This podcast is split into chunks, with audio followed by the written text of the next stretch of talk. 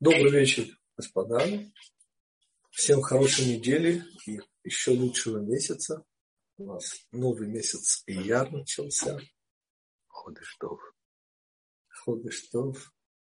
Шавотов. И наша тема сегодня, собственно, э, была запланирована, но в этот шаббат мне Всевышний послал вопрос. А вы же помните меня?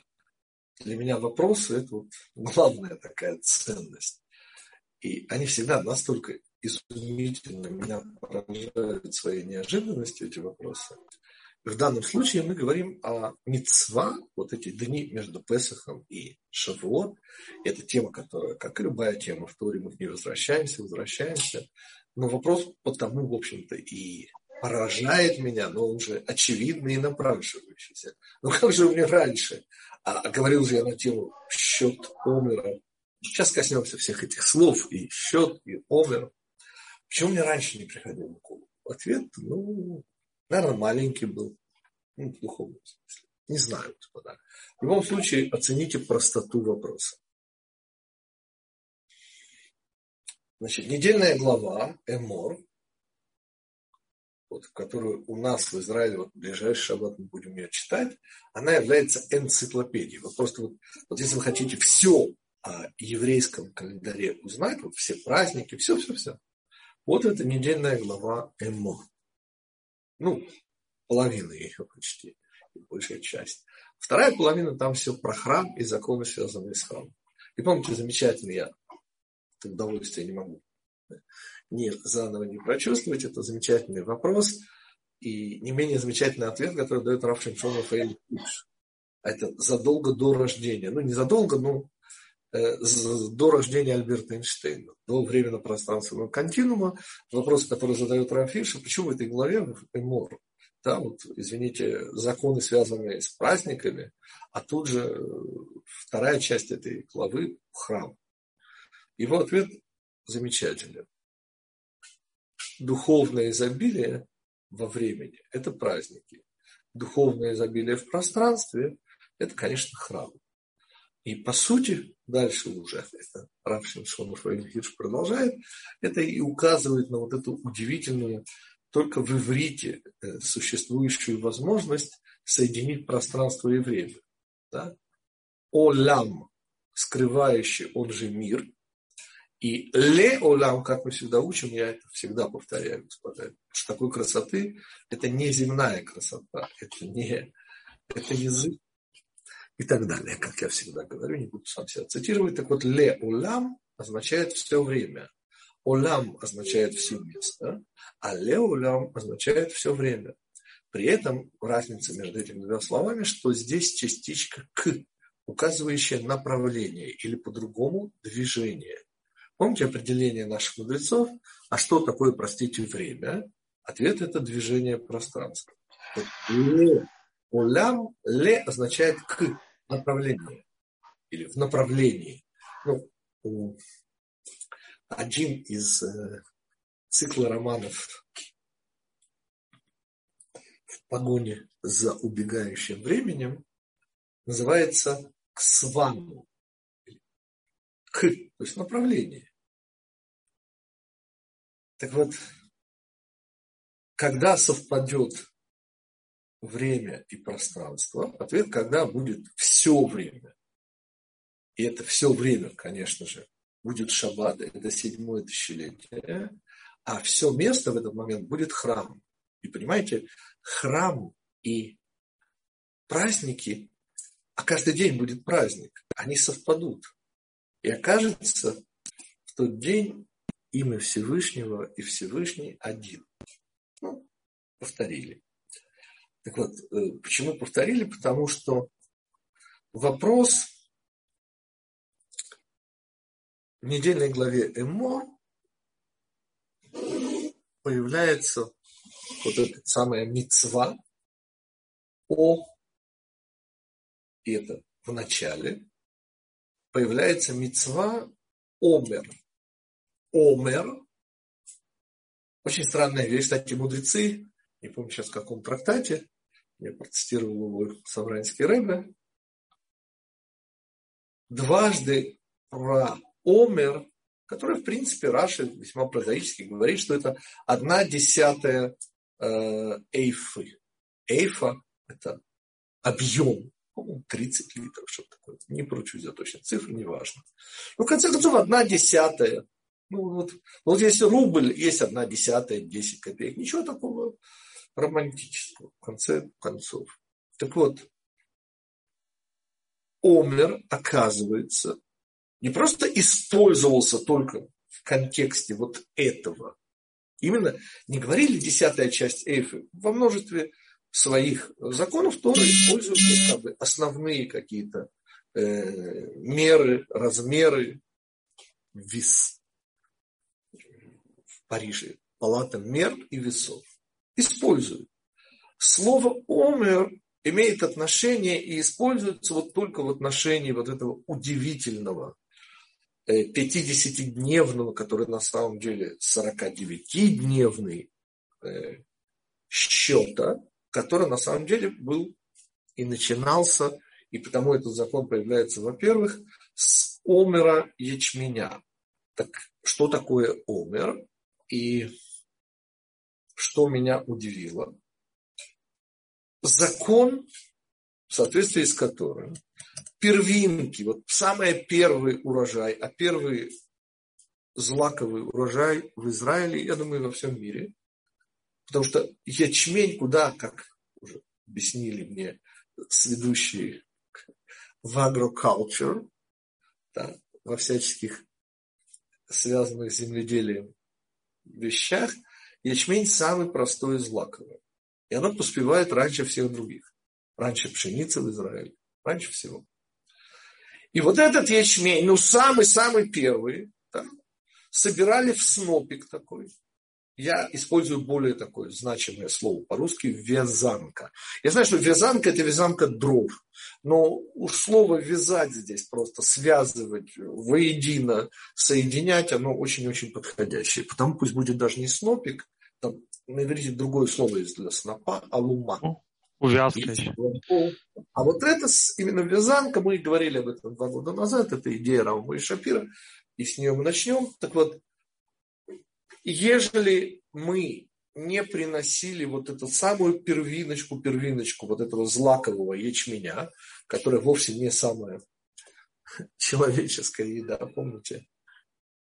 Это, конечно же, пища все-таки больше для животных, это скорее кормовая культура чем человеческая.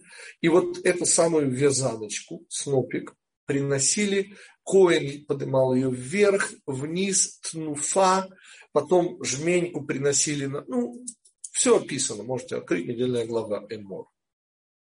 И следующее предложение, как только мы закончили с вот этим вот э, омером, про который мудрецы в Талмуде дважды говорят, что это меда мидбарит, очень удивительное определение, что это такой размер из пустыни. Как бы появляется только в пустыне, только вот в этом контексте. И у меня сразу ассоциация с удивительным животным тахаш. Помните шкуры тахашей, которыми покрывали, например, э, крышу переносного храма. И мудрецы совершенно беззастенчиво говорят нам, что животное было специально для этого предназначено. Оно появилась тогда, и как только отпала в нем надобность, исчезла. Нет, сравнивать не нужно. Конечно, переносной храм вещь великая, но и неприходящая. Но вот эта мера веса объема, тоже непонятно, потому что это как бы и вес, и объем, хотя в основном это объем, но это и вес она используется только, и вот так говорят мудрецы, это, говорит, э, пустынная мера. То есть, как бы только вот там 40 лет скитаний. Нет, не дай бог, после этого, пока существовал храм, мы, конечно же, исполняя, брали этот снопик, эту вязанку. Сейчас подробнее будем об этом. А вопрос у меня возник вот какой. Господа, уважаемые люди доброй воли, а какая, простите, связь между тем, что мы считаем каждый день, и совершенно отдельный, и приносимый только в первый день. Это вот смотрим, понимаете, это первинки. На следующий день после шаббата. После какого такого шаббата? И ответ после Песаха, конечно. потому что комментаторы говорят, ребята, не может Тора использовать шаббат, э, потому что шаббатов, слава богу, в году 53-54. Так что какой шаббат? И на следующий день после шаббата имеется в виду конкретно, конечно же. Шаббат – это праздник Песах. И вот сразу на следующий день приносили вот этот первым поспевающий ячмень и так далее, и так далее, и так далее. И что? И начинали счет. И Рамбой Шапира вопрос, ну и ответ.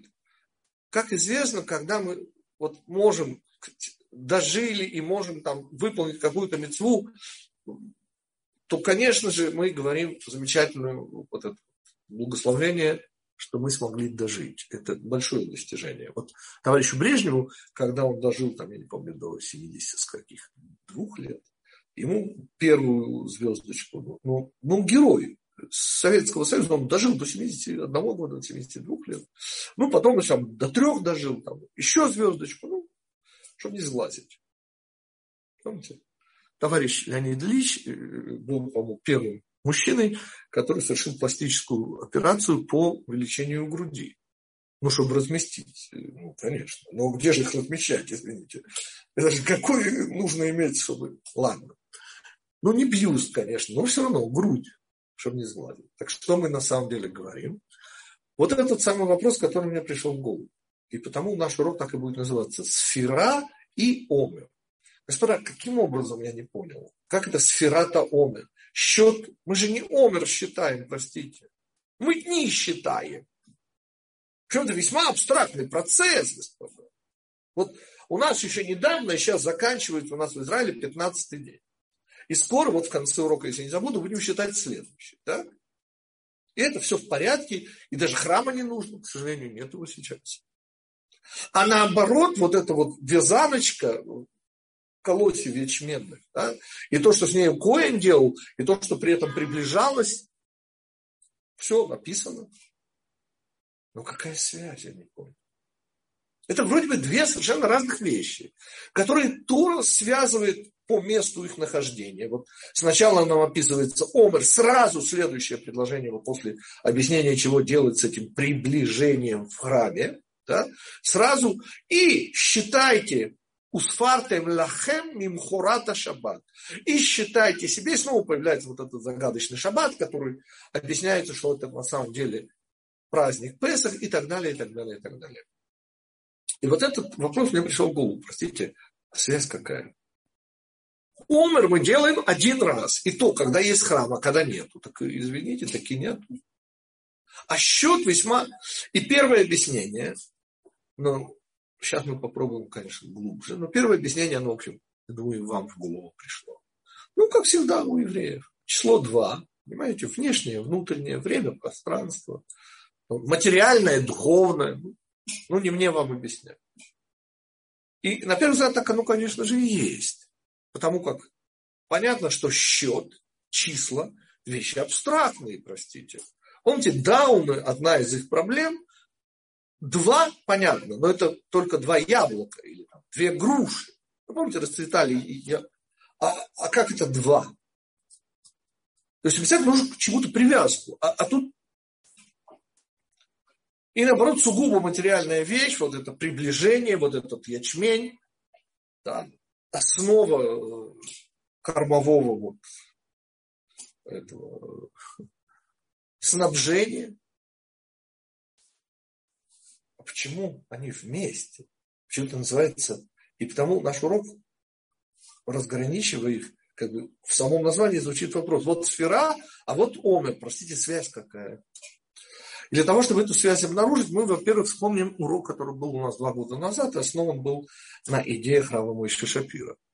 И Рав Мойши Шапира там очень-очень замечательные вещи объяснял. Помните, связь между здоровьем и союзом бриут и брит. Конечно, там добавляется буква алиф, э, там где здоровье. А в остальном как брит. То есть союз, но еще и с буквой алиф. То есть союз со всем. И мы объясняли, сейчас не будем все это, конечно, повторять, только чуть-чуть. О чем идет речь. И Рав мой Шашапира сказал, удивительная совершенно действительно вещь, что всякий раз, когда мы считаем что-либо, ну, больше всего мы любим считать деньги. Ну, это сейчас не принципиально. Но деньги мы считаем для чего? Чтобы в результате получить одну сумму. Вот сколько их всего в наличии имеется. И в результате вот все это множество купюр превращается в один, в одно число. Но более того, говорит Рамой Шапира, всякий раз, когда мы считаем, мы, по сути, утверждаем начало, один. И в этом идея союза. То есть союз – это желание, поставленное нам в обязанность, это союз нерушимый республик свободных. И вот эта вот соединенность, которая вообще-то у нас, от нас уже даже не зависит. Это союз со Всевышним. Всякий раз, когда мы считаем, например, в счете умера очередной день, мы по сути что делаем? Мы соотносимся, и вот это объяснение, почему мы не говорим, что нам удалось дожить до исполнения этой мецвы, говорит Рамой Шапира. Почему?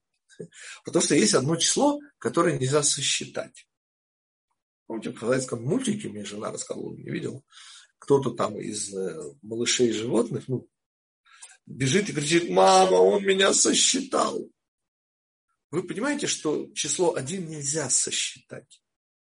Счет – это превращение множества в один. Но один он уже один, его нельзя сосчитать. Это невозможно. А оказывается, что когда мы считаем два, объясняет Равмой Шапира, то исчез вот этот вот, что мы дожили до этого дня. До этого дня это до начала, до изначальности. Когда впервые, когда эффект новизны. А э, считать один невозможно.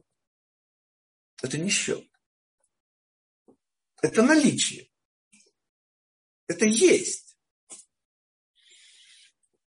А два пропала новизна. Вот такое удивительное объяснение. Есть другие объяснения.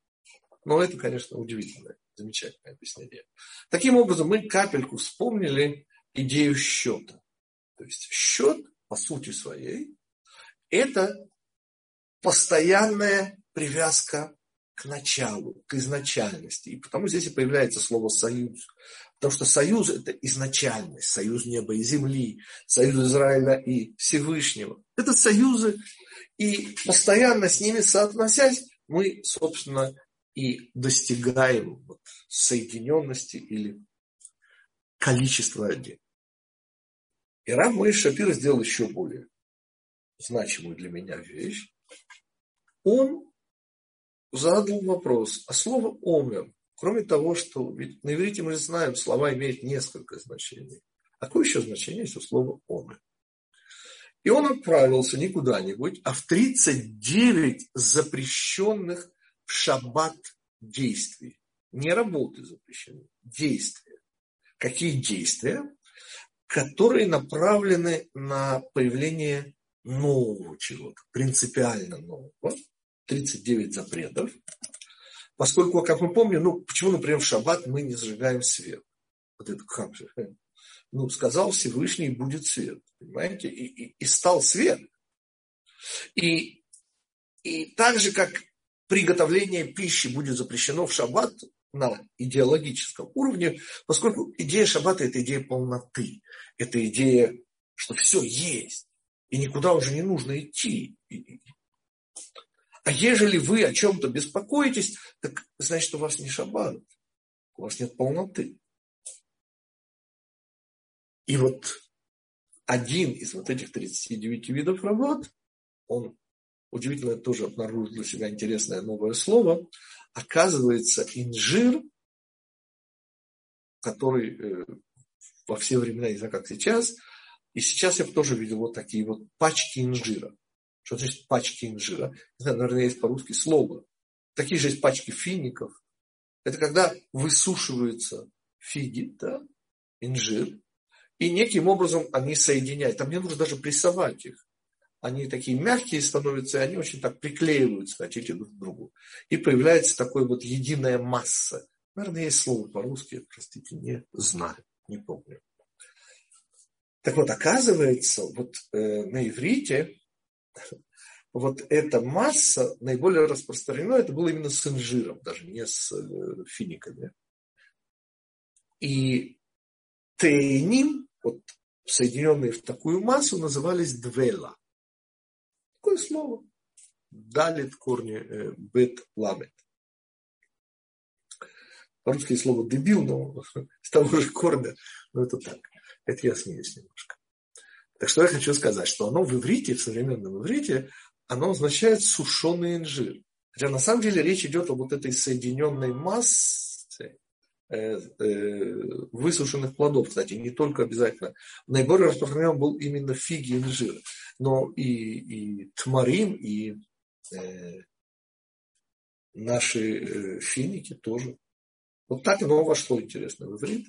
Что я хочу сказать? Что оказывается, вот это соединение высушенных плодов, причем, может быть и инжир, может быть и финики, может еще что-нибудь, запрещено в шаббат.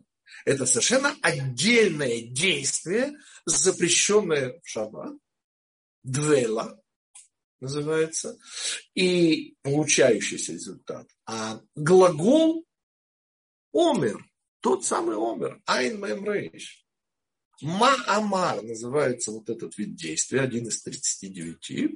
И вот этот Маамар, и потому я использую слово вязан, вязанка. То есть это не вязанка дров, хотя там тоже будет запрещено делать вязанку дров. Но в особенности конечно, было для сушеных э, фруктов. И основная здесь идея связывать, то есть увязывать в одно. И отсюда как раз Рав Мой Шапира и дает свою вот эту совершенно гениальную идею о том, что всякий раз, когда вы приходите к счету, да, вы увязываете части и возвращаетесь тем самым к изначальности. И вот это до некоторой степени что нам объясняет? Во-первых, это укладывается в нашу концепцию про внешнее, внутреннее, материальное, духовное. Абстрактное и земное. Конечно же, счет будет абстрактной, совершенно как бы не связанной и к тому недоступной, например, дауну вещью. Хотя, если считать дни, может быть, будет доступно. Но, в принципе, это счет. А с другой стороны, вполне, вполне материальная вещь – это действие по связыванию, которое связывание фруктов в единую массу, их превращение, будь то финики, инжир, не принципиально. И вот это действие, оно реальное действие в реальном материальном мире. И вот вам действительно как бы две ипостаси, только пока еще не вижу этого целого. Кроме идеи соединенности, но она очень общая. Я хочу поконкретнее. И вот это то, что подарил мне неделю назад мой учитель Раванкер Савранский Рэб. А он сделал еще проще, чем Рав Мойша Шапира. То есть Рав Мойша Шапира. Ну, понимаете, они почему у нас мудрецы? Кроме всего и потому, что они вообще-то знают ну, я не могу сейчас сказать, что они знают всю Туру, но очень много. Не читая нам с вами. И знает, у Рава Мойши Шапира была, Зихман Царик Левраха, его давно нет с нами, уже три года. И у него была ассоциация с одним из видов запрещенных действий в шаббат. Вот это Маамар. Мем Айн Мем Рейш. Омер. А Саврайский рэб поступил еще проще. Он спросил, простите, пожалуйста, а в Пятикнижии это слово еще в каких-нибудь значениях появляется омер? Ну, кроме вот этого омера, да, который в храм приносили, который был приближением, ячмень, снопик, он же как бы по совместительству вязанка. Ответ – да, дважды, господа. Дважды в книге Дворим появляется слово «омер», причем в глагольной форме. Первый раз это недельная глава Китице. Помните красивую военнопленную, про которую у меня фирменный вопрос, а если она некрасивая, тогда что? И переворачивается вся эта история про красивую военнопленную, но мы сейчас ее трогать не будем. Мы вообще находимся в третьей книге Пятикнижия, вовсе не в пятой. Итак, господа, оказывается, ежели взявший эту самую красавицу военнопленную, или даже не красавицу, но в любом случае военнопленную, и он на ей не хочет жениться. Говорит прямо пятикнижие. У меня, как всегда, ходы я записал. Сейчас вам скажу, где это Ну, это недельная глава Китице, ну, самое начало. То что говорит Тора? И Тора говорит, и решил он на ней не жениться. Слава Богу. Никто не спорит. И слава Богу, не женись. Ну, что тогда? Вы наверняка помните, так я помню, что продавать ее там нельзя. Не-не-не. А Тора говорит чуть побольше.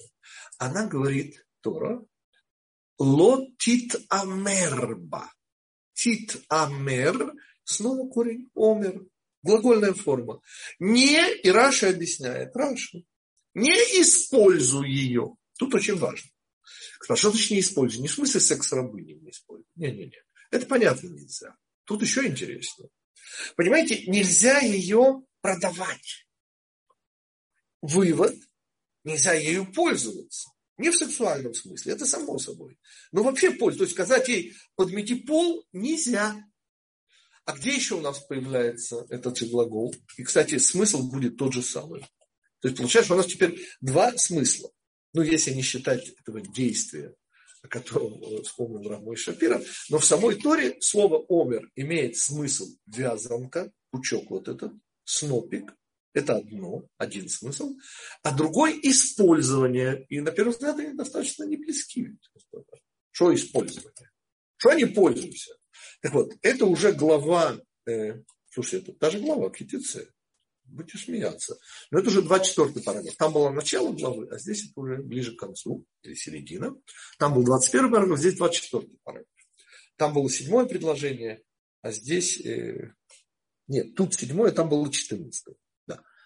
В 21 параграфе это было 14 предложение, а это, значит, 24 параграф, седьмое предложение. Что здесь сказано? Что ежели, не про нас будет сказано, некий нехороший человек крадет другого человека.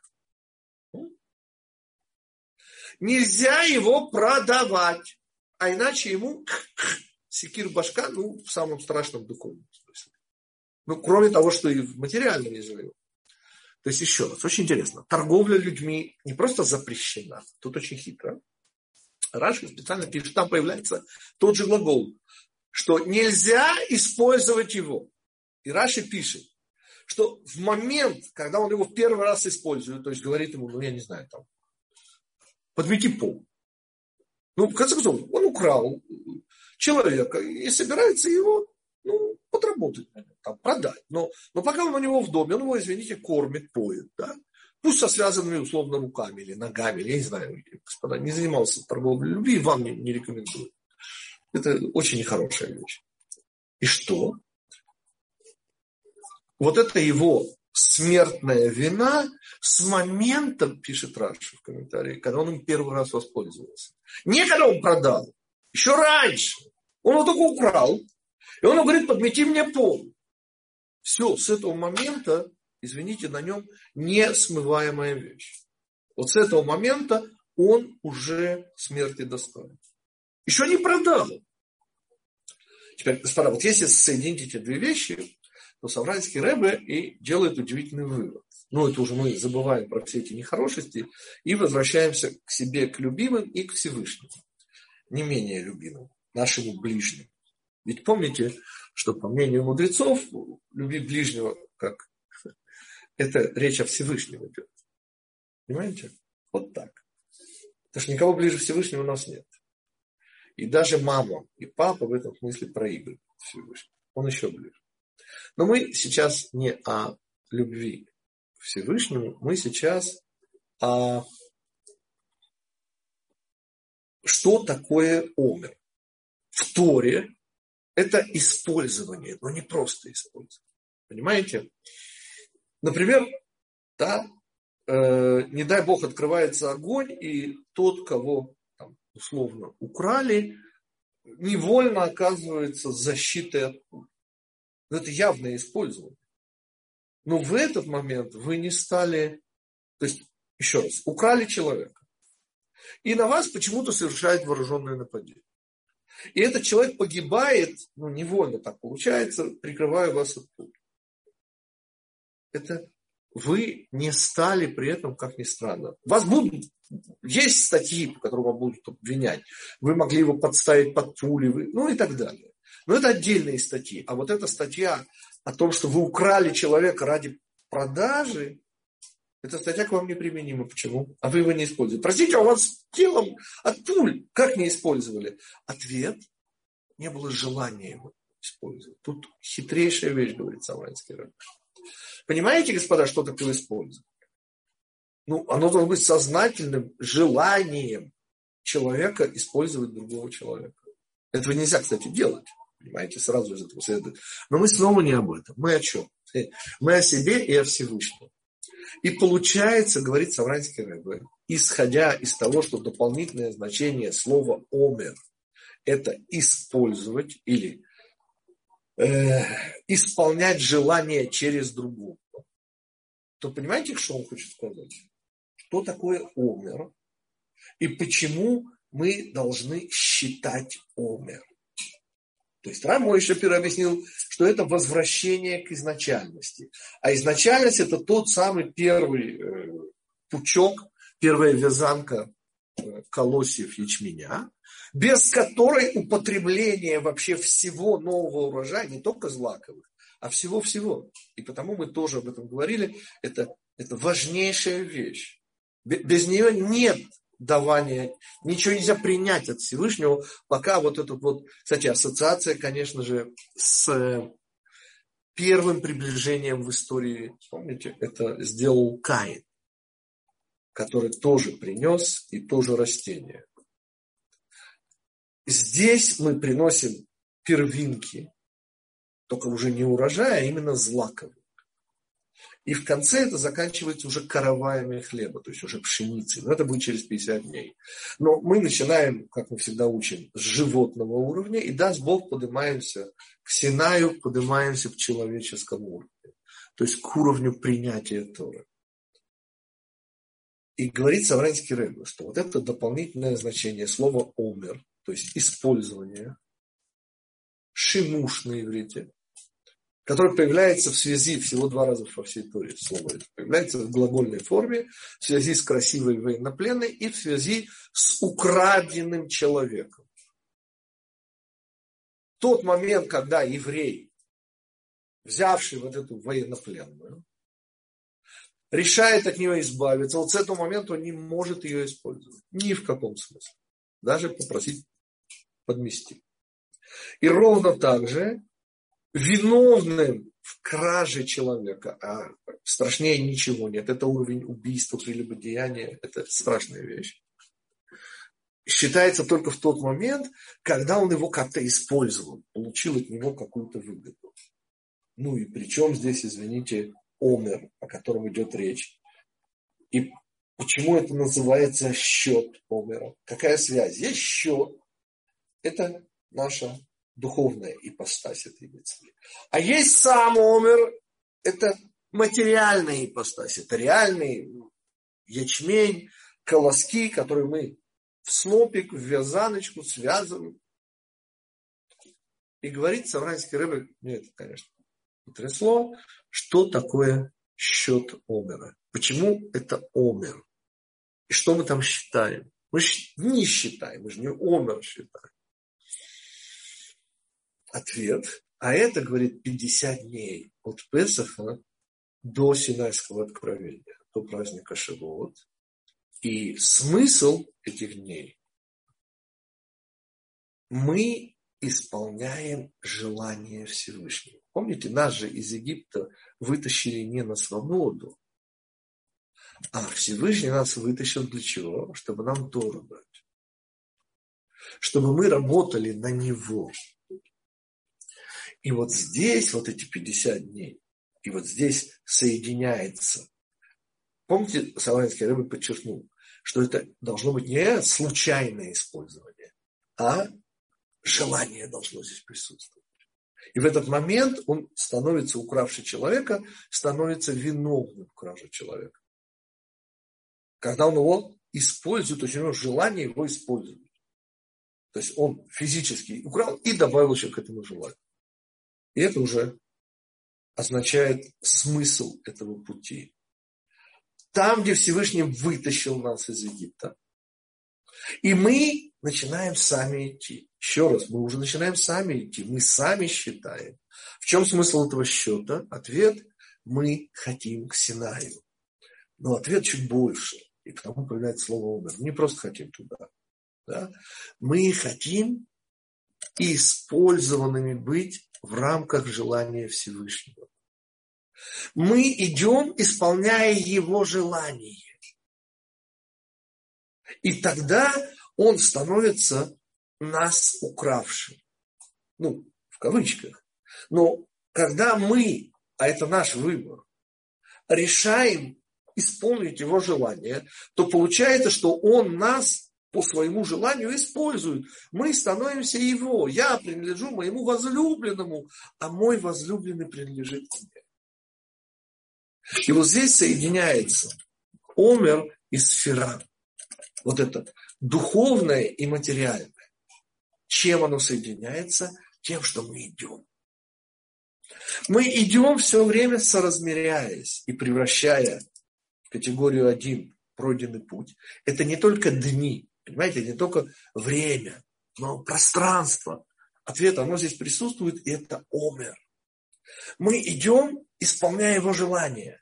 Мы идем пути, по пути, который он нам приуготовил. От Песаха к Синайскому откровению, дарованию Тора. И получается, что дополнительное значение слова «омер», то, которое появляется не среди 39 видов э, занятий, запрещенных в шаббат, но в Пятикнижии, где оно означает использование. То есть мы становимся теми, кого по собственному, то есть мы выполняем его желание, но это наш выбор, и мы становимся его. Вот этим нашим путем во времени и в пространстве мы принадлежим ему, а он, следовательно, принадлежит нам. И мы добавили еще одно измерение замечательной идеи Равмой Шапира о союзе.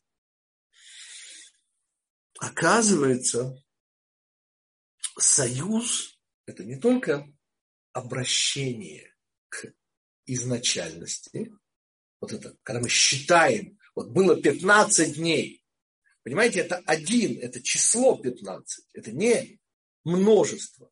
Когда мы сосчитали, оно превратилось в одно число. Но речь идет о немножко больше, о желанности происходящего. И когда, вот это уже тоже мне становится теперь понятным, когда сказали вавилонские мудрецы, гении, гаоны, да, где-то 7-8 век объяснял мне Рафран, когда было вот это принято постановление о том, что эти дни будут полутраурными. И мы объясняли, почему, как могут праздничные стать полутраурными. И мы не стрижемся, не играем свадеб, не слушаем музыку. Все, что связано с этими днями. По крайней мере, до 33-го дня. А те, кто идут по Аризалю, типа меня, 33-й день – это исключение, а потом мы уже до последних трех дней перед Шавот тоже соблюдаем вот этот полутраур. Так что значит не считаю правильно? Теперь у меня есть очень простое объяснение, господа. Что заметили вавилонские гаоны? Желание, господа. У нас очень нехорошо желание. А помните, что такое желание? Ответ – ощущение, то есть духовный уровень. Нет, мы идем, мы считаем. Но понимаете, что пропало? Совершенно необходимая вещь. Я принадлежу моему возлюбленному, а мой возлюбленный принадлежит мне. Вот эта желанность пути исчезла. Ну или уменьшилась, нельзя говорить исчезла, уменьшилась. Настолько уменьшилась, понимаете, что значит мы не считаем правильно? Ну, простите, 15-й день заканчивается. Уже закончили. Ну, почти. Вот-вот звезды появятся. Мы сосчитаем следующий день. И это, это замечательно, да? А, а, а, а почему же здесь стали полутраурными? Вот вам еще одно объяснение. И что значит не считаем правильно? Это значит, Нет, счет остался, абстрактность осталась. Что исчезло? Материальная составляющая. Храма нет. И это постепенно. Понимаете, храм был разрушен за 600, может быть, даже больше лет до постановления вавилонских галлонов. Но вот эта вот постепенность духовного нашего мельчания конце концов привела к тому, что, как и во многих вещах, ну, вы помните эту знаменитую историю, которую я не устаю рассказывать, о том, что тот Рэбе был знаменит тем, как он плакал 9 ава. И когда кто-то из хасидов, присущий иногда новичкам э, наглостью спрашивает у Рэбе, Рэбе, вот как, вот мы ничего не чувствуем, а вы сидите на полу и плачете о разрушенном. И, и помните, Рэбе признался, что я, говорит, тоже ничего не чувствую. Но я вспоминаю, что мой папа. Я вспоминаю, как он рыдал, как он... И мне становится так обидно, что я ничего не чувствую, что я тоже начинаю. Что мы выучили сегодня? Сейчас будут ваши вопросы. Оказывается, вот это наше отдаление от Синая во времени и в каком-то смысле здесь появляется пространство, ощущение.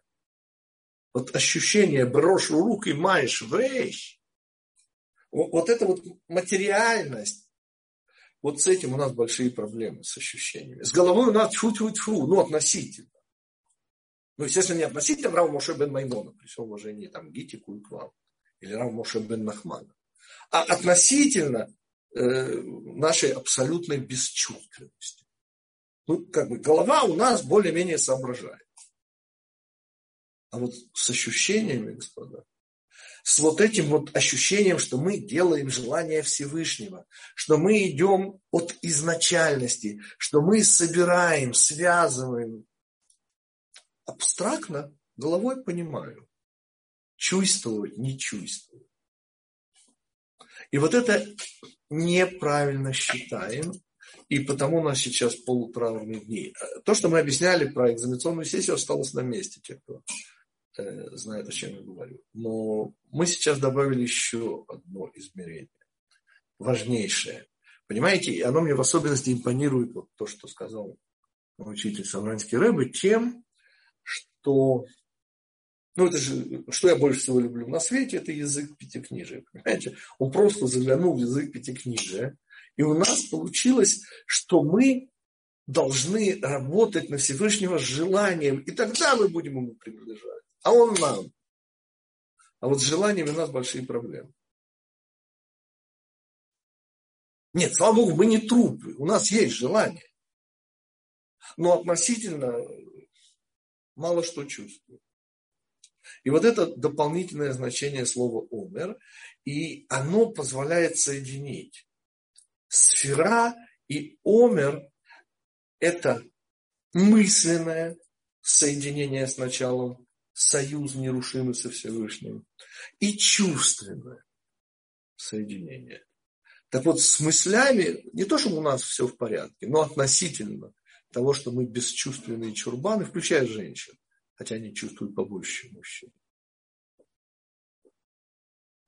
Да, ваши вопросы, господа. Можно вопрос? Да, Елена. Елена. Значит, э, в пустыне был переносной храм, да. Было желание, очевидно, но как они и 14 лет завоевания страны, где да. они брали, как они считали Омер при желании пере, пере, переносном храме? Значит, сказано в самой недельной главе, что и э, когда понятно, что в пустыне никакой ячмень не растет. Ну да. И потому сказано, что вот когда завоюете, придете вы в страну и завоюете ее, вот тогда начался Э, до этого, понятно, был счет. Была, ну, как у нас сегодня. Да? Ну, у нас сегодня, к сожалению, у них-то храм был, у них земли не было. Э, у нас как бы земля, ну, помните, что говорит Рамой Шапира? Что вот современный период, вот как бы народ Израиля возвращается. Ответ – тело Израиля вернулось. Понимаете, еще бы душу, и вообще было бы... Ну, придет Машех, придет душа. То есть, если вы спрашиваете конкретно, то через 14 лет ровно начался вот э, эти снопики, вязаночки, соединяли вот эти самые стебли ячменя, приносили в храм, коин и, и все, что нужно, все, что написано в недельной главе. Если об этом был вопрос. Да. Окей. Еще вопросы, А, почему Песах это шаббат? А, все. меня. Александр.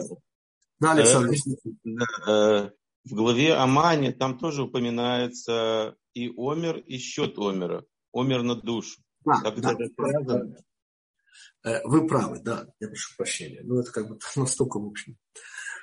Для меня вот это новость, понимаете, что я, я не обращал внимания, извиняюсь, Александр, но почему я, я же акцентируюсь на новом. И, несомненно, конечно же, Омер ле Гульгули, конечно же, в недельной четвертая глава, э, недельная глава Бешалах, там появляется приказ о шаббате, помните, и он появляется из-за того, что пришли с вопросом, а что это вдруг у нас двойное количество. И помните, те, кто собирал больше, и те, кто собирал меньше, это была такая, ну, не знаю, неразменный пятак такой, понимаете, вот он, вот ровно омер, легуль и там это, конечно, имеет смысл, это и вес, и объем, я не вижу, по крайней мере, вот так, на вскидку, не вижу как бы дополнительного вот... Э, здесь это увязывается, конечно же, э, и потому, быть может, вот спасибо Александру за вопрос, быть может, поэтому в Талмуде, кому интересно, у меня записано, где в Талмуде, сейчас не, не вспомню, на вскидку, появляется дважды, что омер – это пустынная мера. Мида мидбарит сказано. В двух местах. То есть это именно вот имеет отношение к пустыне. И что это специальная особая мера. Это не то, что оно есть на самом деле, как Раши пишет, одна десятая эйфа. И так у нас это появляется. Помните, у нас есть эйин и четвертинка. Вот одна четвертая. Это вот, например, сколько надо выпить э, во время кидуши и так далее. Эта же мера никогда не использовалась, а лишь для... Теперь, Ман – это пустыня. Тут все понятно, и потому, как сказать...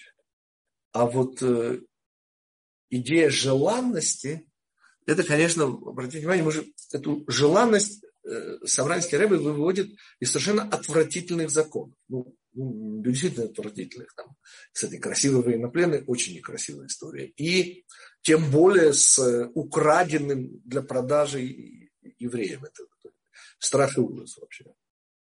И там, и там появляется вот этот глагол. Здесь же, конечно, Александр, вы совершенно правы, он появляется как мера. Мера, вес, объем. Но чего-то, и вот это вот добавление, что принципиально принадлежит пустыне. Вот как вот это удивительное э, э, э, животное тахаш, которое появляется только в связи с... Вот так же и омер там появляется в связи с маном и с количеством мана. Да, еще вопрос. А вот вот эти отвратительные законы, их э, как-то напрямую нельзя как бы ну, использовать в том смысле, что ну, как бы, если используешь ты военнопленную, то она как бы твоя или, на, или там, ну, как бы Всевышний к себе а присоединяется. дело, ты не хочешь на ней жениться. А. а это значит, что ты не можешь ее использовать. Нет, ну, использую, я женой пользуюсь, она мне деньги зарабатывает. Что? Ну, Пойди. я потому что... Не зарабатываю. Если мы, ну, если мы, серьезно. То есть, если мы, считаем, ну, если мы используем сознательно и хотим, то мы как бы хотим Всевышнего. Это момент, когда он решил, что он не женится на этой военнопленной. Вот с этого момента лотит амер ба.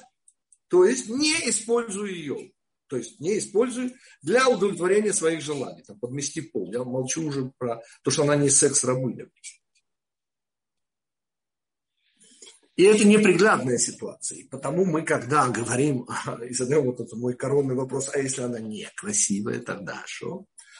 то, э, как вы помните, начинается там потрясающей важности комментарий Орахаим, Раба Хайма и Бенатара, который объясняет, что, помните, это, это надо помнить, что при всем уважении к нашим милым дамам, господа, единственное в этом мире, значит, это не совсем этот мир, что заслуживает эпитета красивая, Женский род – это только наша душа, простите. Ничего больше. И там речь идет, и понятно, что и смысл внутренний закона о краже еврея, да, он, конечно же, тоже нематериален. И там, конечно же, речь идет о том, что мы можем украсть, не дай Бог, душу нашу еврейскую. Как? И мой всегдашний очень крайний пример – обжора. Вот понимаете, человек, вот божественный человек, который, я приводил вам пример Стива Облонского, поражаясь тому, как этот интеллигентный, не то чтобы хороший, но не то чтобы плохой, вполне, вполне себе нормальный человек начинает день с размышлений о меню обеда в ресторане. Это ужасно. То есть, понимаете, вот все эти удивительные способности, данные ему, как и любому божественному человеку, а он еще и наделен, слава Богу, и разумом, интеллигентностью, образованием, воспитанием, куча-куча вещей. И все это сводится к... Брать и... для себя, да?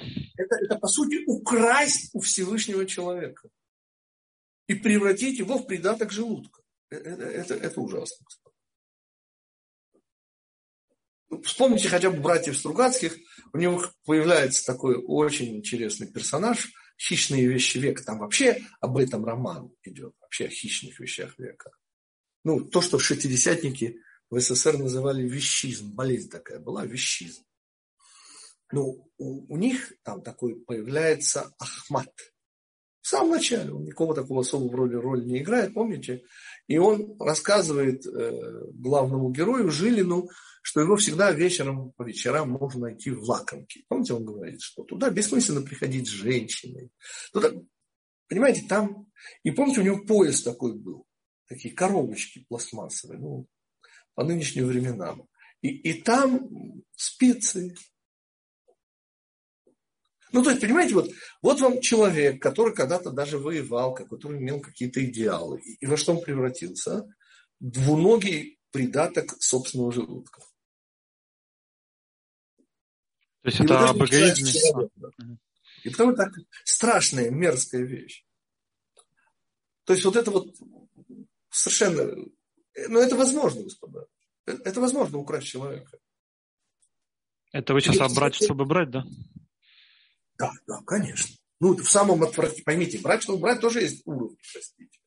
Но это самый страшный, это самый такой вот гадкий уровень. Там же вообще ничего человеческого. Ну, то есть оно все еще, это существо разговаривает, улыбается, все, что хотите, да? но уже оно не человеческое, простите. А как соединить вот это э, использование с э, соединением? То есть один э, вариант Я умер. моему возлюбленному, а мой возлюбленный принадлежит мне. То есть какие у нас со Всевышним в этом смысле могут быть? Ответ. Мы его жена. Мы его работники мы исполняем его желания, обнаруживая, и вот это наша работа, что они на самом деле, это то единственное, что мы хотим. Потому что когда я говорю, что чем озабочен Гитик, как и все люди, да, большим личным счастьем. И оказывается, что самое любимое существо, ну это нам предстоит открыть, в этом духовное взросление человека, это наш родитель с большой буквы это больше, чем папа и мама, потому что это включает папу и маму. Понятно, что любовь папы и мамы – это то, что позволяет нам вообще понять и почувствовать любовь Всевышнего. Без этого мы ее вообще не могли понять и почувствовать. И очень интересное замечание я сделаю, хотя об этом, может на следующей неделе поговорим. Недельная глава к души. Я сейчас использую совершенно неправильный перевод, когда нам говорят быть святыми.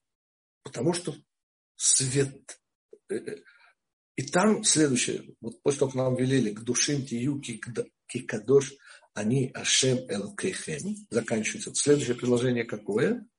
А папу и маму, да, трепещите перед ними. И говорит Савранский Рэбе, почему они рядом? Почему быть святости и сразу предупреждают про папу и про маму? А вот у меня э, мама, вот когда жила на земле, и папа, сравнивайте со своими, вообще не были ангелами. Сравнивайте со своими. А вы вдруг чувствуете, если вы это чувствуете, что вам удалось как-то, сказать, с этим материальным как-то вот, э, и, и вы там уже где-то, и, и не дай бог, вы можете вдруг почувствовать, что у вас есть больше, чем был у ваших папы и мамы. И вот тут приходит Всевышний и говорит, не-не-не, ни в коем случае. Они были ближе к Синаю. Понимаете, что мы выучили? Что оказывается, по мере нашего удаления от Синая, у нас ощущения становятся мельче и мельче и мельче. На уровне своих ощущений мы можем себе вообразить, как и всегда, как и все люди. Так вот, не воображать. Не надо себе воображать, и потому нас снова предупреждают про папу и про маму. Потому что вот этот источник нашей, в кавычках, святости, это слово неправильное, я его сейчас использую только чтобы э, нагнетать. Так вот, источник Всевышний, а, а папа и мама, они же партнеры Всевышнего в деле нашего рождения в этом мире. И отсюда вот это, не дай Бог, хоть, хоть ощущение, хоть мелкое пренебрежение. Не дай Бог. Да, еще вопросы, господа. То есть вот Почему? это, по сути, ответ, я прошу прощения, Андрей, на, на твой вопрос. А, собственно, о чем, о, а где, а в чем. Ответ мы работаем и понемножку должны, благодаря взрослению, понять, что эта работа дана Всевышним, чтобы мы могли свою любовь раскрыть в себе к Нему и Его любовь к нам. Можно вкратце, да. Если мы даем себя использовать, то мы присоединяемся ко Всевышнему. Ну, использовать Всевышнего. Не в темную, господа, тут очень важно. Ну, в хорошем смысле. Желание. Не-не-не, я сейчас не об этом желание, мы раскрываем желание Всевышнего, любовь к себе. И мы обнаружим ее в себе. И тогда это соединяется. Но это через действие, через действие. Несомненно, иначе какой смысл? И, и, и же иси на небеси. И что ж вы здесь небо-то коптите на земле? Э, можно вопрос? Да. То есть я правильно понимаю, что у нас э, уподобление. То есть, если у нас есть уподобление, тогда действительно как бы мы, ну, как бы мы имеем какое-то отношение в этот момент к Творцу.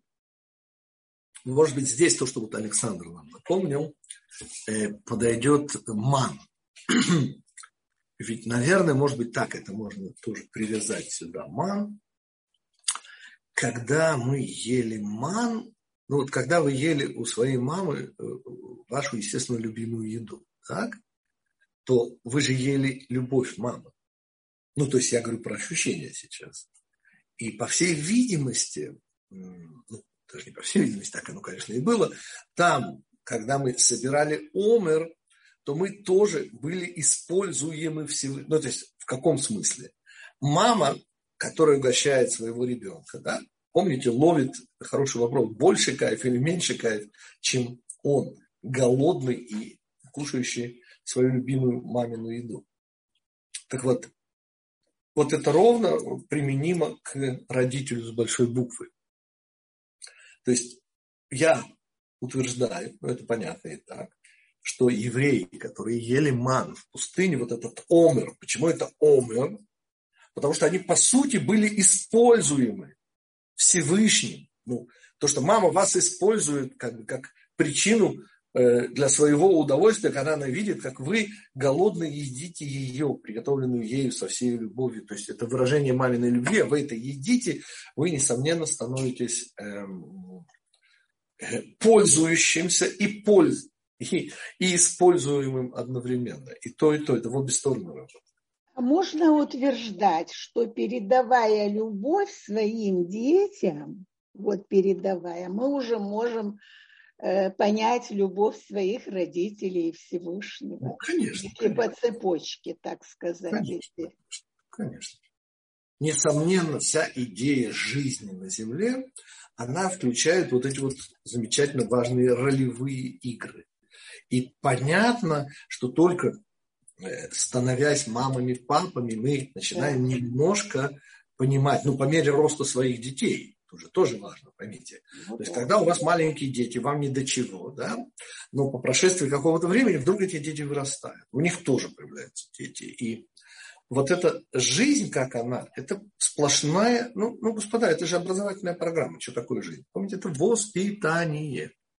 И для воспитания необходимы не единственные и, может быть, ну, может быть, главное, я не знаю, но это понимание И в какой-то момент мы должны становиться по чуть-чуть партнерами. Благодаря чему? Вот именно благодаря такому вот пониманию, что вот мы начинаем понимать, как к нам Всевышний относится, благодаря тому, что мы начинаем понимать, как нам папы с мамой относились, поскольку на собственные дети мы уже это видим, и так далее, и так далее, и так далее. А есть краткий ответ, а... почему Песах это шаббат? Почему именно Песах называется шаббатом? Поскольку Песах – это начало времени. Понимаете, мы в шаббат говорим удивительную вещь, что шаббат – это память о исходе из Египта. И теперь, естественно, вопрос, простите, но шаббат предшествует вообще, простите, если хотите, всему творению. Хотя он как бы седьмой, но ради шаббата же, все шесть дней. И, и таким образом, что же мы такое Ответ. Шаббат в этом мире, подчеркиваю, в этом, в следующем мире уже так не будет, относится к времени. А начало реализации всего, что связано со временем, это, это народ Израиля, это Песах. И, как мне кажется, именно поэтому Песах называется шаббатом. Потому что Песах – это начало вообще святости времени, выделенности времени. И ну, в этом... И Шавуот называешь, Шаббат Шабатон, Шаббат Шабатон. Нет, Шаббат Шабатон – это Йом-Кипур. Это Йом-Кипур. И Йом-Кипур Шаббат. И, и Шаббат называется иногда Шаббат Шабатон. Да. Йом... Насчет Шаббат я не помню, что он назывался Шаббат Шабатон. Ну, я поняла. Сказано про праздники. Про праздники сказано, что это будет у вас как шаббат. Что да? это будет у вас шаббат несомненно. Но, но вопрос же, который мудрецы задают, простите, пожалуйста, здесь же написано просто шаббат. А, а какой шаббат? А, а по какой праздник? Ну, потому что праздник действительно называется шаббатом. И ответ тот, который начало. Это понятно, что шаббат предшествует но, но в каком смысле реализация? Помните, что было сначала? Да? И небо или земля? И ответ, конечно, на уровне творение. Сначала небо, потом земля. Сначала цель, потом средство. Но когда вы начинаете реализовывать, у вас сначала нижнее, а потом верхнее. И вот так мы э, объясняем вот это э, удивительное название. То, что только Песах, только Песах называется просто шаббат. Вот, вот не будет шаббатом для вас, и в этот день действий никаких не делайте. Нет. А и будет на следующий день после шаббата, и этот шаббат – это начало времени, начало реализации шаббата. Потому что, извините, но пока мы не вышли из Египта, шаббата не могло быть. То есть он был у працев, но это не уровень Израиля. То есть ключ время и здесь э, начало и реализации. Ну, то есть истоки и начало. Угу, спасибо. Ну, как бы Песах получается перед шаббатом. Потому что это реализация идеи шаббата в мире. Именно Песах, не Шавуот, не Сукот и даже не Йом Кипур. Можно, Знаете, что первый праздник. Да, можно да. ремарку о, да. по поводу как бы то мана. То есть получается, что когда мы приходим к маме, и она нас кормит любимой едой, то мы все равно едим ман, потому что мы едим ту, ту еду, которую приготовила мама, плюс вкус еще той еды, которая называется любовь к маме. Да, да, да конечно, конечно. А почему такие отвратительные примеры? Я не могу понять. Почему такие ну, два... Про ну, в Торе, про а! умеры, про, про умеры. Я вот здесь не могу, мне не, не, не, я, сложно это как-то увязать. Да, Александр, присутствующий здесь, слава Богу, единственный, ну, к сожалению, единственный ученик, наяву, а не во сне присутствующий. Так вот, э, он говорит, что... Да, озвучьте это громче только что э, речь идет о чем... Ну, я просто слово ваше точное думаю. Неплохое, самое плохое. Да, конечно же, самое хорошее и самое плохое. То есть это два, два края.